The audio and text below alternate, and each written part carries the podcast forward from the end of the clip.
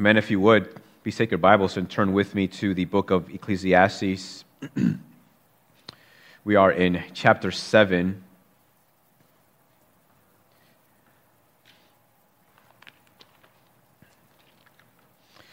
Ecclesiastes 7, we'll be reading verses 25 to 29 this morning.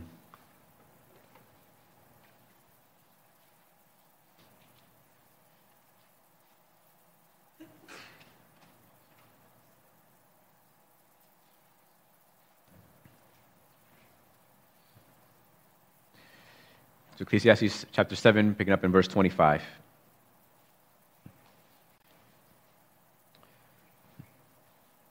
I turned my heart to know and to search out and to seek wisdom in the scheme of things, and to know the wickedness of folly and the foolishness that is madness. And I find something more bitter than death the woman whose heart is snares and nets and whose hands are fetters. He who pleases God escapes her, but the sinner is taken by her. Behold, this is what I found, says the preacher, while adding one thing to another to find the scheme of things, which my soul has sought repeatedly, but I have not found. One man among a thousand I found, but a woman among all these I have not found. See, this alone I found that God made man upright, but they have sought out many schemes. This is the word of the Lord. Father, we pray that you might nourish us through your living and abiding word that your word would have its place in our hearts, regardless of the weakness of my words. May your good word fulfill its purpose in our lives this morning and as we continue to go about our week. It's in Christ's name we pray. Amen. Someone had once said that if you go down deep enough into anything, you'll find mathematics. For those of you who love math, that might be really encouraging. You might be, yes, that's absolutely true. For those of you who don't like, like math, you probably don't even want to think about that. You don't want anything to do with math. But to some degree, I think I have to agree, though I don't think this person intended it in the way that I'm thinking about it. Because life sort of does consist of a lot of complex mathematical equ- equations, not always so complex, some are very simple. But we give our lives to different things, to doing, pursuing things, and adding different things in order that the end result will be something that we desire. As we pick up a, a desk, it comes in pieces, we put it together, add this and this and that, and hopefully we'll get a desk. If we take a recipe together and add ingredients together, then hopefully we'll get a cake or a set of cookies. But we get into trouble, right? When we put the desk together, we still find pieces that we don't know where they go. Well, something's not quite adding up. Or sometimes we put all the recipes together, and for whatever reason, the cake still tastes bitter.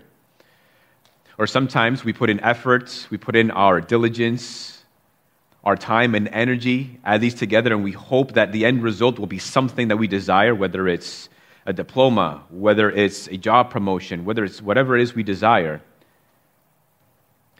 And sometimes it just doesn't add up.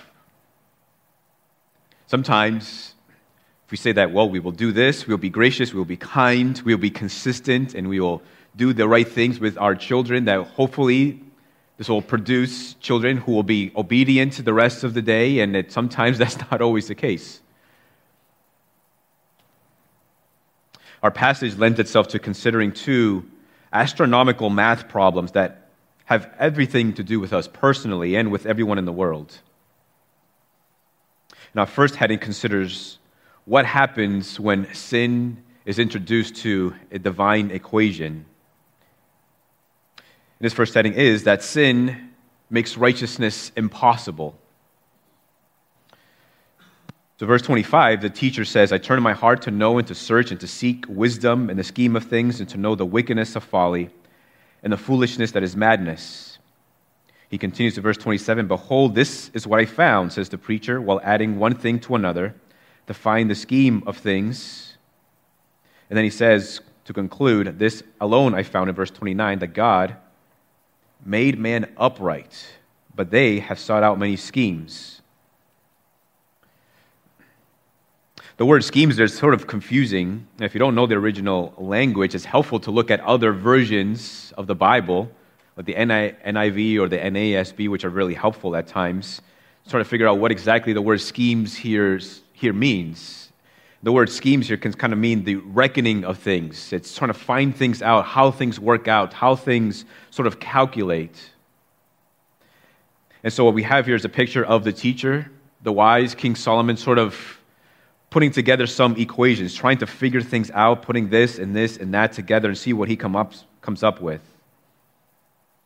And here he seems to be writing with the book of Genesis in mind, particularly chapters 1 through 3. And it's not the first time he's done this, he's done this earlier in the book. And what we see in the book of Genesis in chapters 1 and 2, right, that God made everything good, that God made everything right. After each day, God said, It is good, it is good, it is good. Then you get to the last day, it is very good. God, because He is a good God, we can expect and trust that He only creates good things. The Bible tells us about God that God is a source of wisdom and is all wise. Job 12, 13, Proverbs 2, 6. We know from the scriptures that God is faithful. Deuteronomy 7, verse 9. Psalm 34, 8 tells us that God is good. Another one that we know so well is that God is love. 1 John 4, 8. We know that God is gracious, merciful, long suffering. We know from the angel's declaration in the book of Isaiah that God is holy, holy, holy. And all of these things, what we come to know about God helps us to better interpret what's going on in the book of Genesis. Helps us to understand that what God creates is good. Because God Himself is good, and in Him there's no darkness, there is no evil in God, there is no sin in God.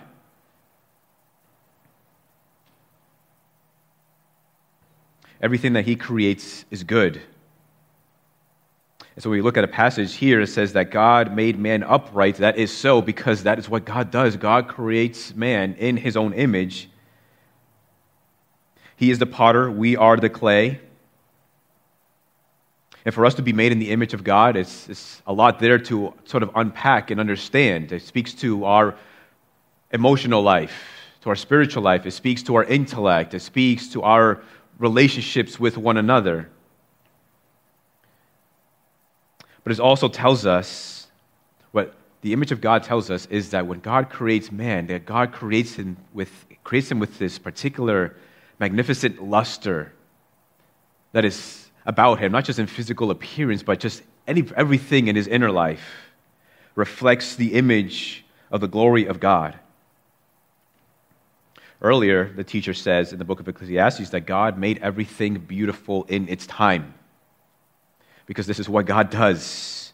And so when He creates man, He creates man with also an original righteousness. Not the kind of righteousness that you and I are familiar with through the gospel of Jesus Christ, that Christ is our righteousness, that Christ fulfills all righteousness, that Christ perfectly fulfills all the commands of God without sin and that through our faith in him, his righteousness becomes ours. Not that particular kind of righteousness, but a righteousness that Adam and Eve had where they had no sin in them, where they have yet to commit any sin.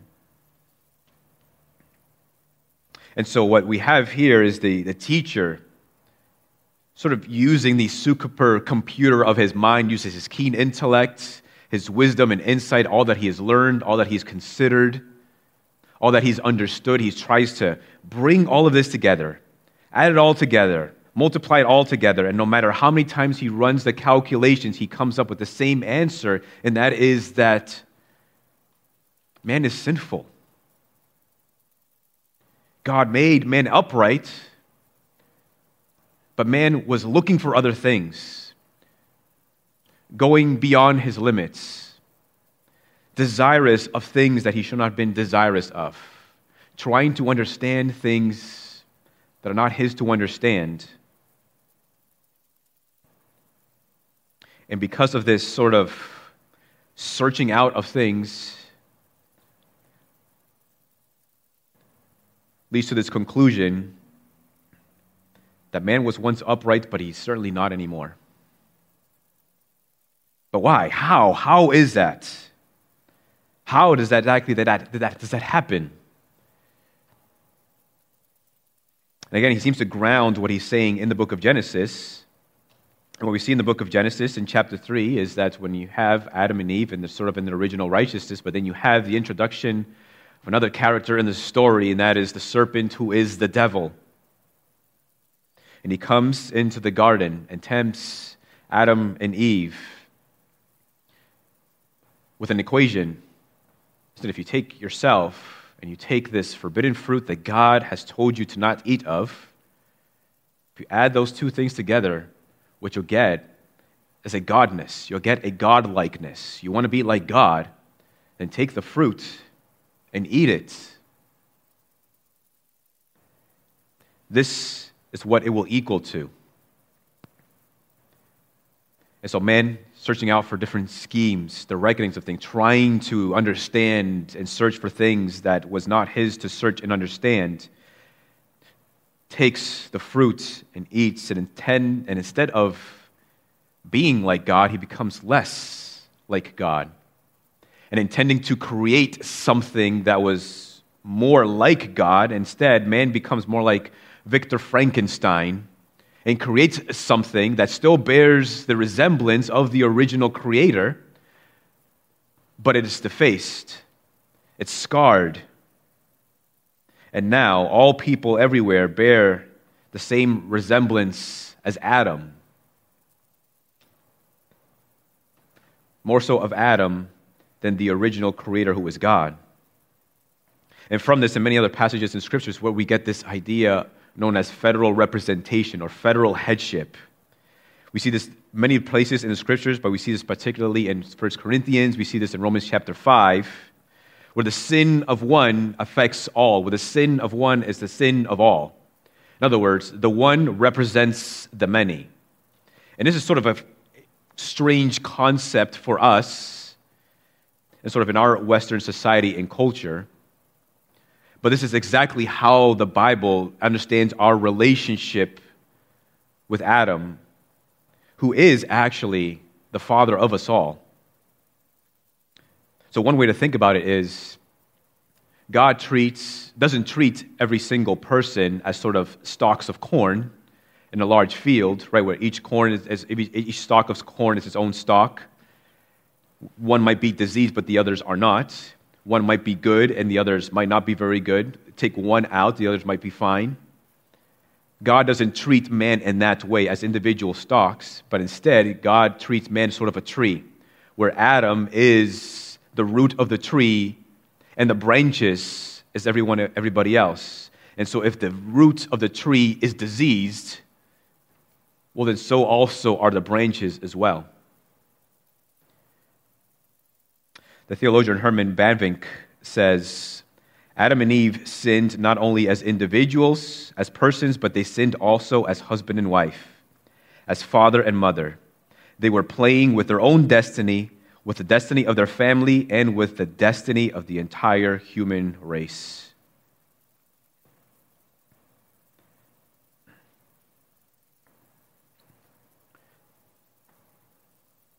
We might think, well, that's unfair. Right? How is the sin of one man then, then credited to my account as if I had sinned as well? As if his guilt is my guilt as well? But what would be the alternative? Right? If Adam had continued in his original righteousness, if he had withstood the temptation of the devil and continued to follow the Lord, his promise would have been eternal life. Right? You and I would not find ourselves and the fallen world that we live in today if Adam had continued to walk in that righteousness, and though therefore our, his righteousness would have been ours as well, and then we wouldn't have seen a problem with that. And this also that affects the gospel of Jesus Christ, which we'll get to later. So his conclusions is that man was once upright, but he is no longer. And then what sin produces is produces malicious people. Verse 26, he says, And I find something more bitter than death, the woman whose heart is snares and nets and whose hands are fetters. He who pleases God escapes her, but the sinner is taken by her.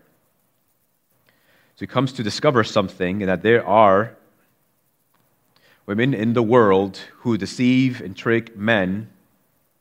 And his point is that the life of wisdom avoids such women. And he has this particular concern with this, and we read in the book of Proverbs, which is largely also written by the wise teacher as well, his concern to give the young man wisdom and instruction for many different reasons, but one of those reasons is to protect him from the mischievous woman of the world. Proverbs 5 1 says, My son, be attentive to my wisdom, incline your ear to my understanding, that you may keep discretion, and your lips may guard knowledge. For the lips of a forbidden woman drip honey. Her speech is smoother than oil, but in the end she is bitter as wormwood, sharp as a two edged sword. Her feet go down to death, her steps follow the path to Sheol. She does not ponder the path of life, her ways wander, and she does not know it. There is a concern for the young man to not be held sway by such a person because ultimately it will lead to self ruination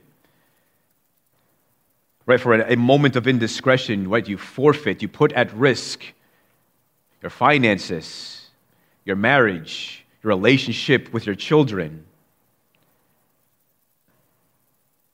your reputation, your personal honor, all to ruin because of one little moment. No, I don't think he's a misogynist, sort of picking at the women. I mean, elsewhere in Ecclesiastes chapter 9, he actually commends the life of marriage and husbands and wives honoring one another. But I think in part he actually is writing from a biographical point of view. Because the kind of person that he is warning his reader against is a kind of person actually he's sort of used to.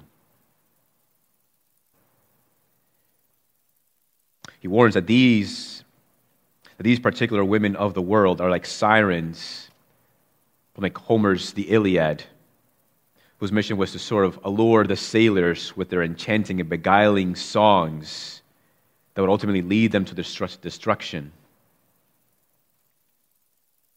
What we have here is a picture of a carnal person who knows how to appease to the carnal desires of others. This is a godless person, a person who is foolish, does not regard their own marriage vows, nor does they, do they regard the marriage vows of another. They don't care about it. They don't care for God. They have no regard for God.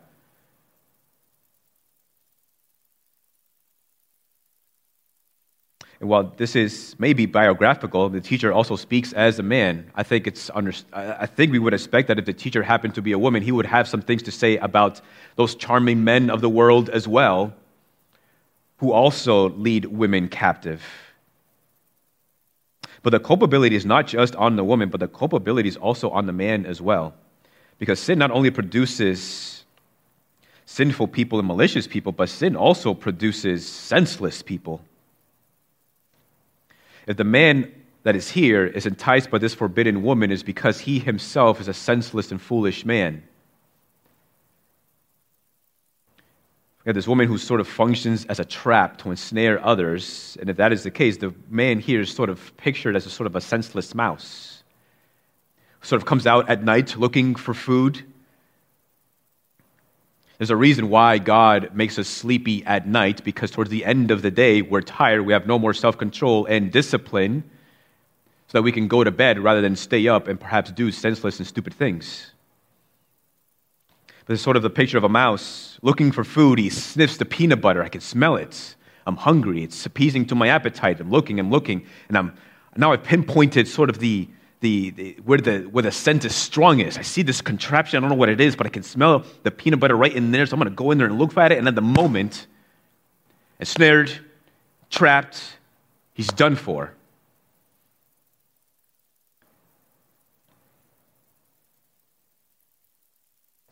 It's a person who has a sense of a pig who's led by the collar by their masters, thinking they're going for a nice long stroll in the park, not knowing that they're actually being led to the slaughterhouse. Proverbs 7:21 with much seductive speech she persuades him with her smooth talk she compels him all at once he follows her and here's the reality as an ox goes to the slaughter Whereas a stag is caught fast till an arrow pierces its liver. As a bird rushes into a snare, he does not know that it will cost him his life.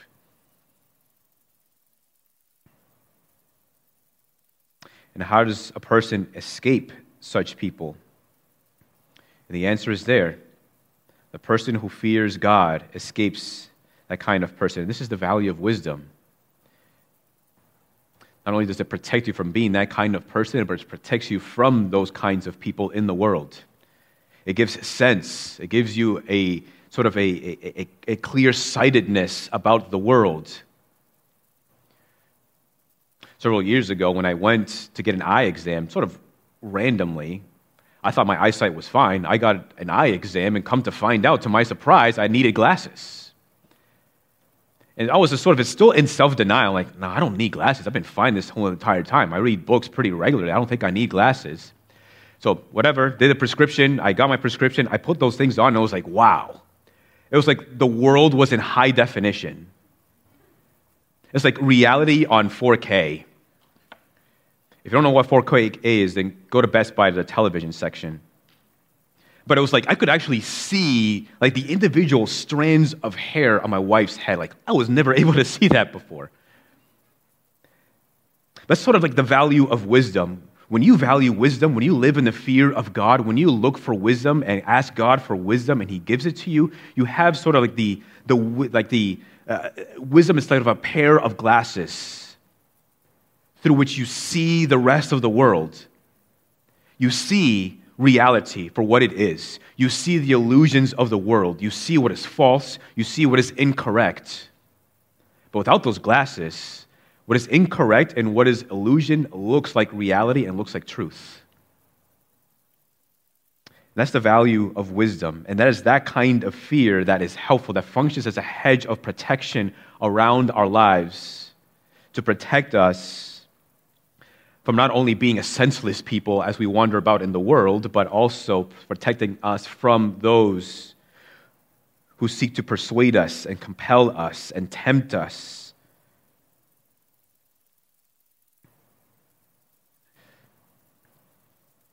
So, what we see is that when sin enters the picture, when sin enters the equation, the end result is that sin makes righteousness impossible.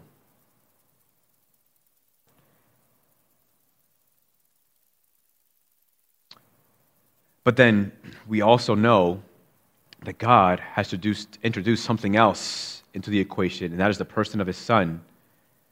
And through Jesus Christ, Christ, secondly, makes righteousness possible. So the teacher has these calculations. He's trying to discern. He's trying to discover the schemes of things. He's trying to figure out how all these things work. He's coming to various different conclusions. And one thing that he's found is that I found one man upright among a thousand, but I have not found a woman among all these. But our argue is not that there isn't a righteous woman anywhere in the world. I think the problem is that he's looking in the wrong place. As intelligent and as intellectual and as wise as King Solomon was, he didn't always have the wisdom to put his own wisdom into action. 1 Corinthians, sorry, 1 Kings 11, we see exactly how he failed to apply his own wisdom. 1 Kings 11, verse 1. Now, King Solomon loved, loved many foreign women, along with the daughter of Pharaoh, Moabite, Ammonite, Edomite, Sidonian, and Hittite women from the nations concerning which the Lord had said to the people of Israel, you shall not enter into marriage with them, neither shall they with you, for surely they will turn away your heart after other gods. Solomon clung to these in love. He had 700 wives who were princesses and 300 concubines, and his wives turned away his heart. For when Solomon was old, his wives turned away his heart after other gods, and his heart was not wholly true to the Lord his God as was the heart of David his father. For Solomon went after Ashtoreth, the goddess of the Sidonians, and after Milcom, the abomination of the Ammonites. So Solomon did what was evil in the sight of the Lord and did not wholly follow the Lord as David his father had done. Then Solomon built a high place for Chemosh, the abomination of Moab, and for Molech, the abomination of the Ammonites, who, by the way, received as a sacrifice children as a form of worship on the mountains east of Jerusalem. And so he did for all his foreign wives who made offerings and sacrificed to their gods.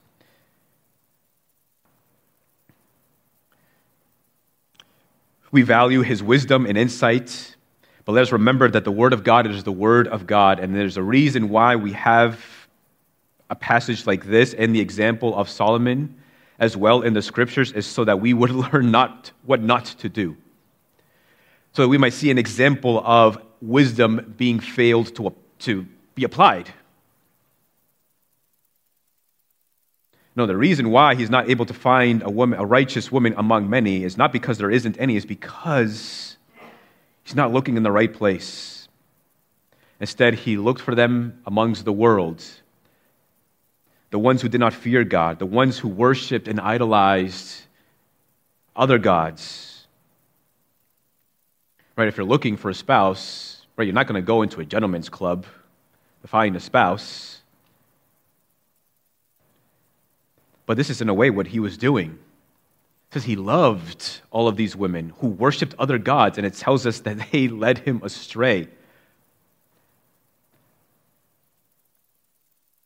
The problem was with him. By the way, the New Testament, New Testament equivalent to this is do not be unequally yoked, it says in 1 Corinthians. Right? If you are single, don't go dating someone who isn't a believer who doesn't have the fear of God in their lives, who doesn't love the Lord their God with all their heart, soul, mind, and strength. But regardless of his life and how he failed to apply his own wisdom, I think the main point here is that it is rare. One thing that we can agree with is that it is rare to find an upright or a righteous person. If we consider righteousness in its biblical sense, then certainly righteousness is rare indeed. And certainly, if all men bear the image of the first transgressor, and we all take after our first father, who is Adam, right, then inherent in us isn't any righteousness either. This is why God has sent his son into the world to introduce a different equation, to give us sort of this, this alien righteousness through faith in the Lord Jesus Christ. So Christ comes into the world as our righteousness, who went to the cross, died on the cross, and rose again, so that if anyone who believes in him might then have the righteousness of Jesus Christ. In Romans 5:18, it tells us, therefore, as one trespass by Adam led to the condemnation for all men, so one act of righteousness leads to justification in life for all men. For as by the one man's disobedience the many were made sinners, so by the one man's obedience the many will be made righteous. Paul here in Romans and elsewhere is telling us that Jesus, and as we had actually sung before, that Jesus functions as our second Adam, the last Adam. That all those who believe in Jesus as the Son of God who died on the cross and rose again from the dead, that they are no longer represented by the first man who was Adam, but instead they are now represented by the second Adam who is Jesus Christ. That Jesus functions as this new tree that bears fruit unto eternal life. And all those who believe in Jesus, though they are withered branches, they are grafted into this tree so that they might then become alive and vibrant and produce fruit unto eternal life. 1 Corinthians 15 47 says, The first man, that is Adam, was from the earth, a man of dust. The second man is from heaven. As was the man of dust, so also are those who are of the dust. And as is the man of heaven, so also are those who are of heaven. Just as we have borne the image of the man of dust, we shall also bear the image of the man of heaven, that is Jesus Christ. So, in God's divine calculation, when He takes the sinner who does not, any, does not have any righteousness within himself and takes the righteous Christ and adds them together, addition representing faith, what you have then is a, a sinner made righteous through the blood of Jesus Christ. But when you take a sinner who does not have any righteousness in himself or herself and add them to the righteous Jesus Christ, or rather subtract from Jesus Christ, representing unbelief, then what you have then not, is not Jesus as a savior of the sinner, but you, what you have then is Jesus as a judge of the sinner.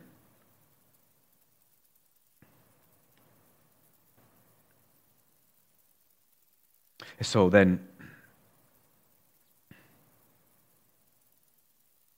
let me conclude with this. I think the main, the main application, the applicational thrust of this passage is he who pleases God escapes the malicious people of the world and also provides a hedge of protection for themselves from becoming a senseless person because the one who fears God is also the one who wears the righteousness of Jesus Christ.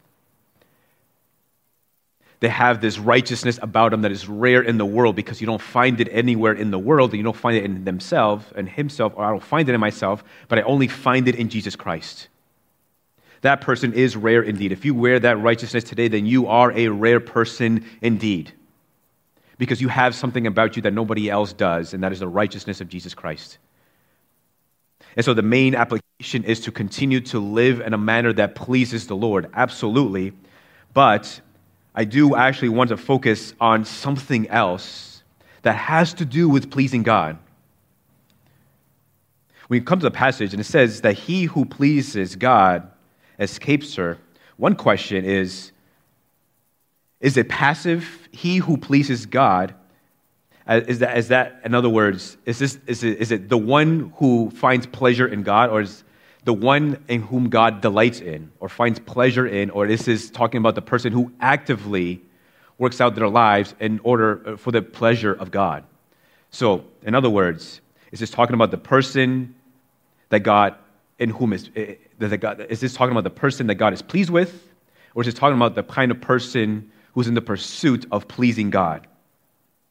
And I don't think it necessarily has to be one or the other, but I want to focus on is sort of the, the horse before the carriage. That is, God being pleased in us.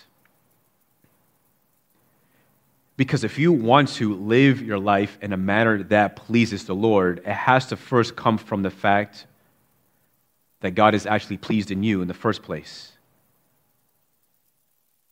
Because otherwise, if you don't understand that, if you don't have that through faith in Jesus Christ, if you're not confident of that, then what you will do then is sort of work out your life as a way to try to earn God's pleasure.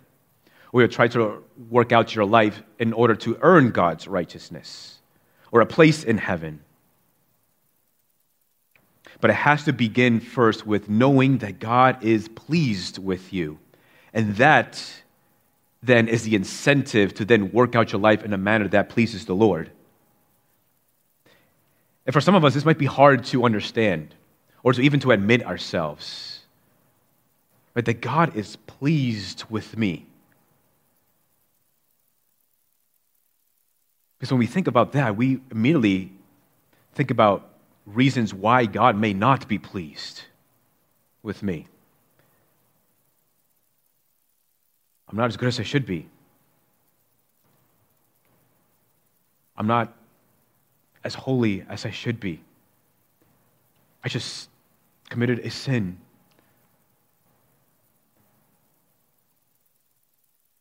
I'm not as good of a friend as I should be. I'm not as a good parent, uh, good of a parent that I should be. I'm not as good as a husband or wife that I should be. We look for all the different reasons why God should not be pleased with us.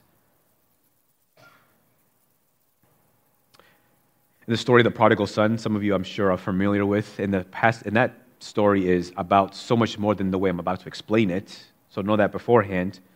But in the story of the prodigal son, you have the son who wants his inheritance. Give me my inheritance, which is the equivalent of asking for his father's death.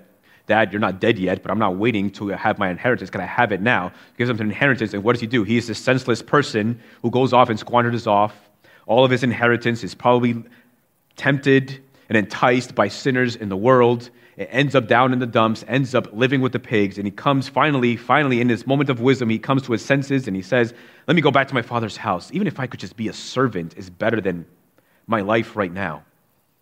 He goes back home, father sees him, embraces him, and he has, he uh, confesses. He says, Let me be a servant in your house. And the father would not have any of that. But he dresses him and invites him back home and has a celebration. This is sort of what we do, right, with the gospel. We come to understand the gospel of Jesus Christ when we recognize our sins, our unrighteousness, and we come to apprehend Jesus as our Savior. Isn't it a way of saying, Lord, I'm, I confess my sin. I know that I am a sinner. Lord, would you at least just let me be a beggar in your house? Would you at least let me just stand outside your courts? Anything is better than what my life is right now apart from Jesus Christ. And God says, no, will not have any of it, but instead, He invites you into His home. He gives you new sandals on your feet. He gives you a new robe, the robe of, uh, of, the righteousness of Jesus Christ, and He puts a ring on your finger, and He invites you to dine with Him at His table. When we look to the gospel of uh, the gospels and Jesus' life and ministry on earth, we see that Jesus is never repelled by sinners.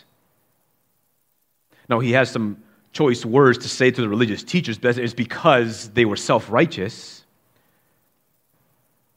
But for those who were sinners, Jesus is not repelled by them, but Jesus is actually drawn to them. He wants to come near to them. And my point is, is that we think of so many of the different reasons why God should not be pleased with us when we see time and time again throughout the Gospels, when we know the character of God and we know the character of Christ. What this gives us a picture of is someone who actually is attracted to sinners. That when you and I do sin, that Christ isn't repelled by that, but actually Christ is removed to, is, is moved to pity. It doesn't mean that he likes our sin. And he certainly wants us to be rid of sin. And he wants us to, for us also to be, want to be rid of sin. But when we do sin as his sons and daughters, he's moved to pity and he's drawn still to us in compassion. Some of you need to hear this morning that God is pleased with you. It doesn't matter what you think about your life. It doesn't matter whether or not you wish that you had done more or had done less. Maybe you wish that you could take back some words. Maybe you wish that you could have done things differently. Maybe you had intended that your life would look differently than it does right now. Maybe you're just constantly reminded of how you just don't measure up to the righteousness of Jesus Christ, but the Lord wants you to know that He is still pleased with you.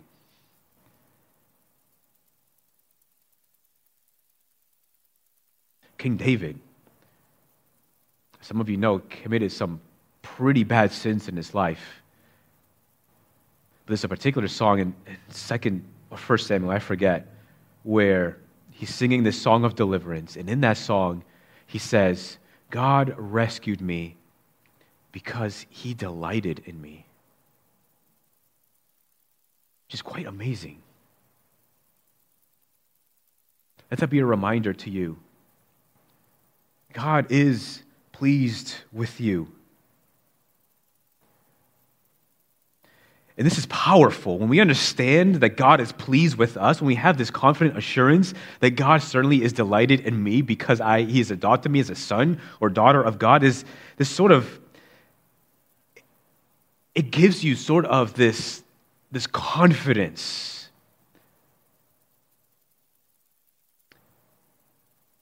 it gives you sort of this, this, uh, this assurance that whatever you do for the Lord is, is going to be delightful to the Lord. It's like having a set of wings attached to your back. When you have this confident assurance that God is delighted in you, provides the means to sort of soar with this wonderful and joyous freedom that comes from knowing that God the Father is delighted in me.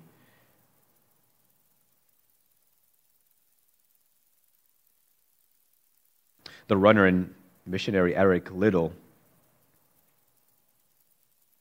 had once said, I believe that God made me for a purpose, but He also made me fast, and when I run, I feel His pleasure.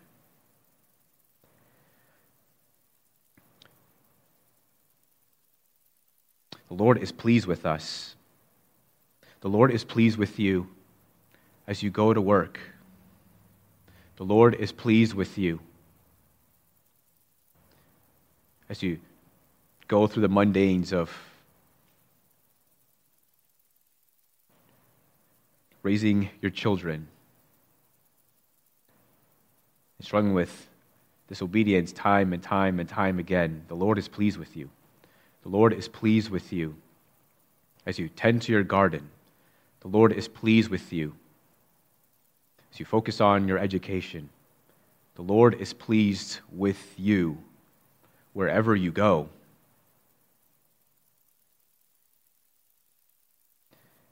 Having this assurance that God is pleased with you functions as sort of this powerful resource in your arsenal against sin and temptation in the world. You want to find, you want to know what a powerful way, a powerful way to combat the sin and temptation of the flesh and of the world. Remember that God is pleased with you. When you know that God is pleased with you, irrespective of what you have done or have not done, right, all you want to do is continue to live for Him all you want to do is continue to give your life to Him. All you want to do is do everything, whether eat or drink, whatever you do, all to the glory of God, because you know that God is delighted in you. When you know that God is pleased with you, then you can live your life in a way that pleases the Lord. Not as a way to try to earn His pleasure, but because you already have it through faith in Jesus Christ.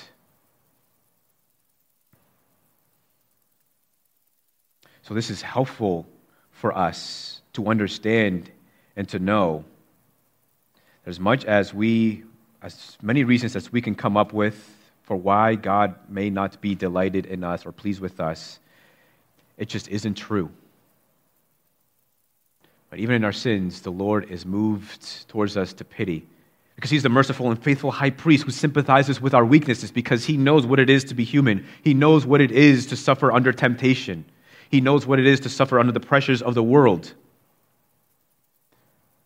And so he knows the battles that you and I go through, perhaps on a daily basis.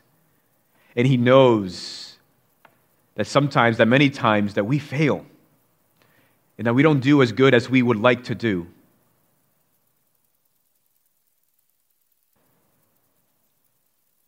But if, if, if it wasn't our works that brought Jesus into the world to die for our sins, then much less do we expect that our good works will turn away God's delight and pleasure in us. Right?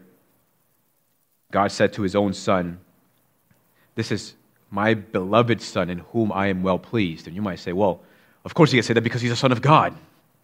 But that's exactly the point. Jesus hadn't even started his ministry yet, and he already had the Father's love because he is the Son of the Father. Right? If you have children, you know what this is like, right? If you raise children, if you even if you have an infant, all an infant can do is eat, sleep, throw up, and poop in their diaper. They can't do anything for you. Even as they continue to grow up in their toddler years, there's very little that they can do for you, but you still love them irrespective of what they can or cannot do, because that is your son and because that is your daughter.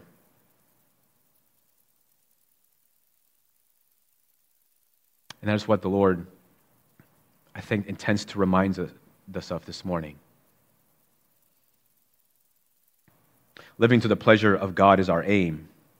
But even this is a desire born in us through and made possible through the gospel of Jesus Christ and the indwelling of the Holy Spirit. And in our own calculations, no matter what we did or do, none of this really adds up. But this is why it's God's equation. Christ makes this possible. And we praise the Lord for that. Amen. Let's pray.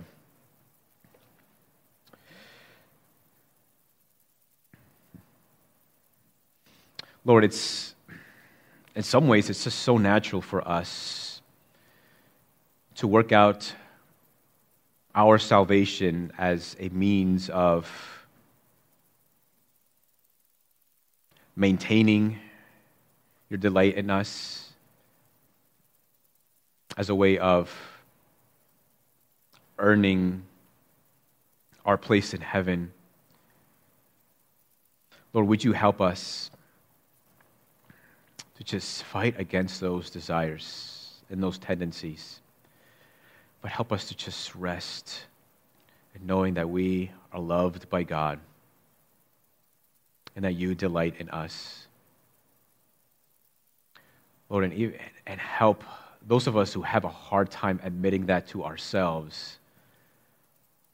Lord, would you provide the assistance? Would you provide the confidence to do so? Lord, we pray that that in this, Lord, in this confident assurance, that we might also find the means and the power and the strength to fight against the sin that clings so closely in our lives. Knowing that you delight in us, help us to give our lives to you because it is our desire to do so, because it is our desire to live for your glory because of who you are and because of what you have done for us. So we pray for divine aid by the power of your Holy Spirit. We pray in Jesus' name. Amen.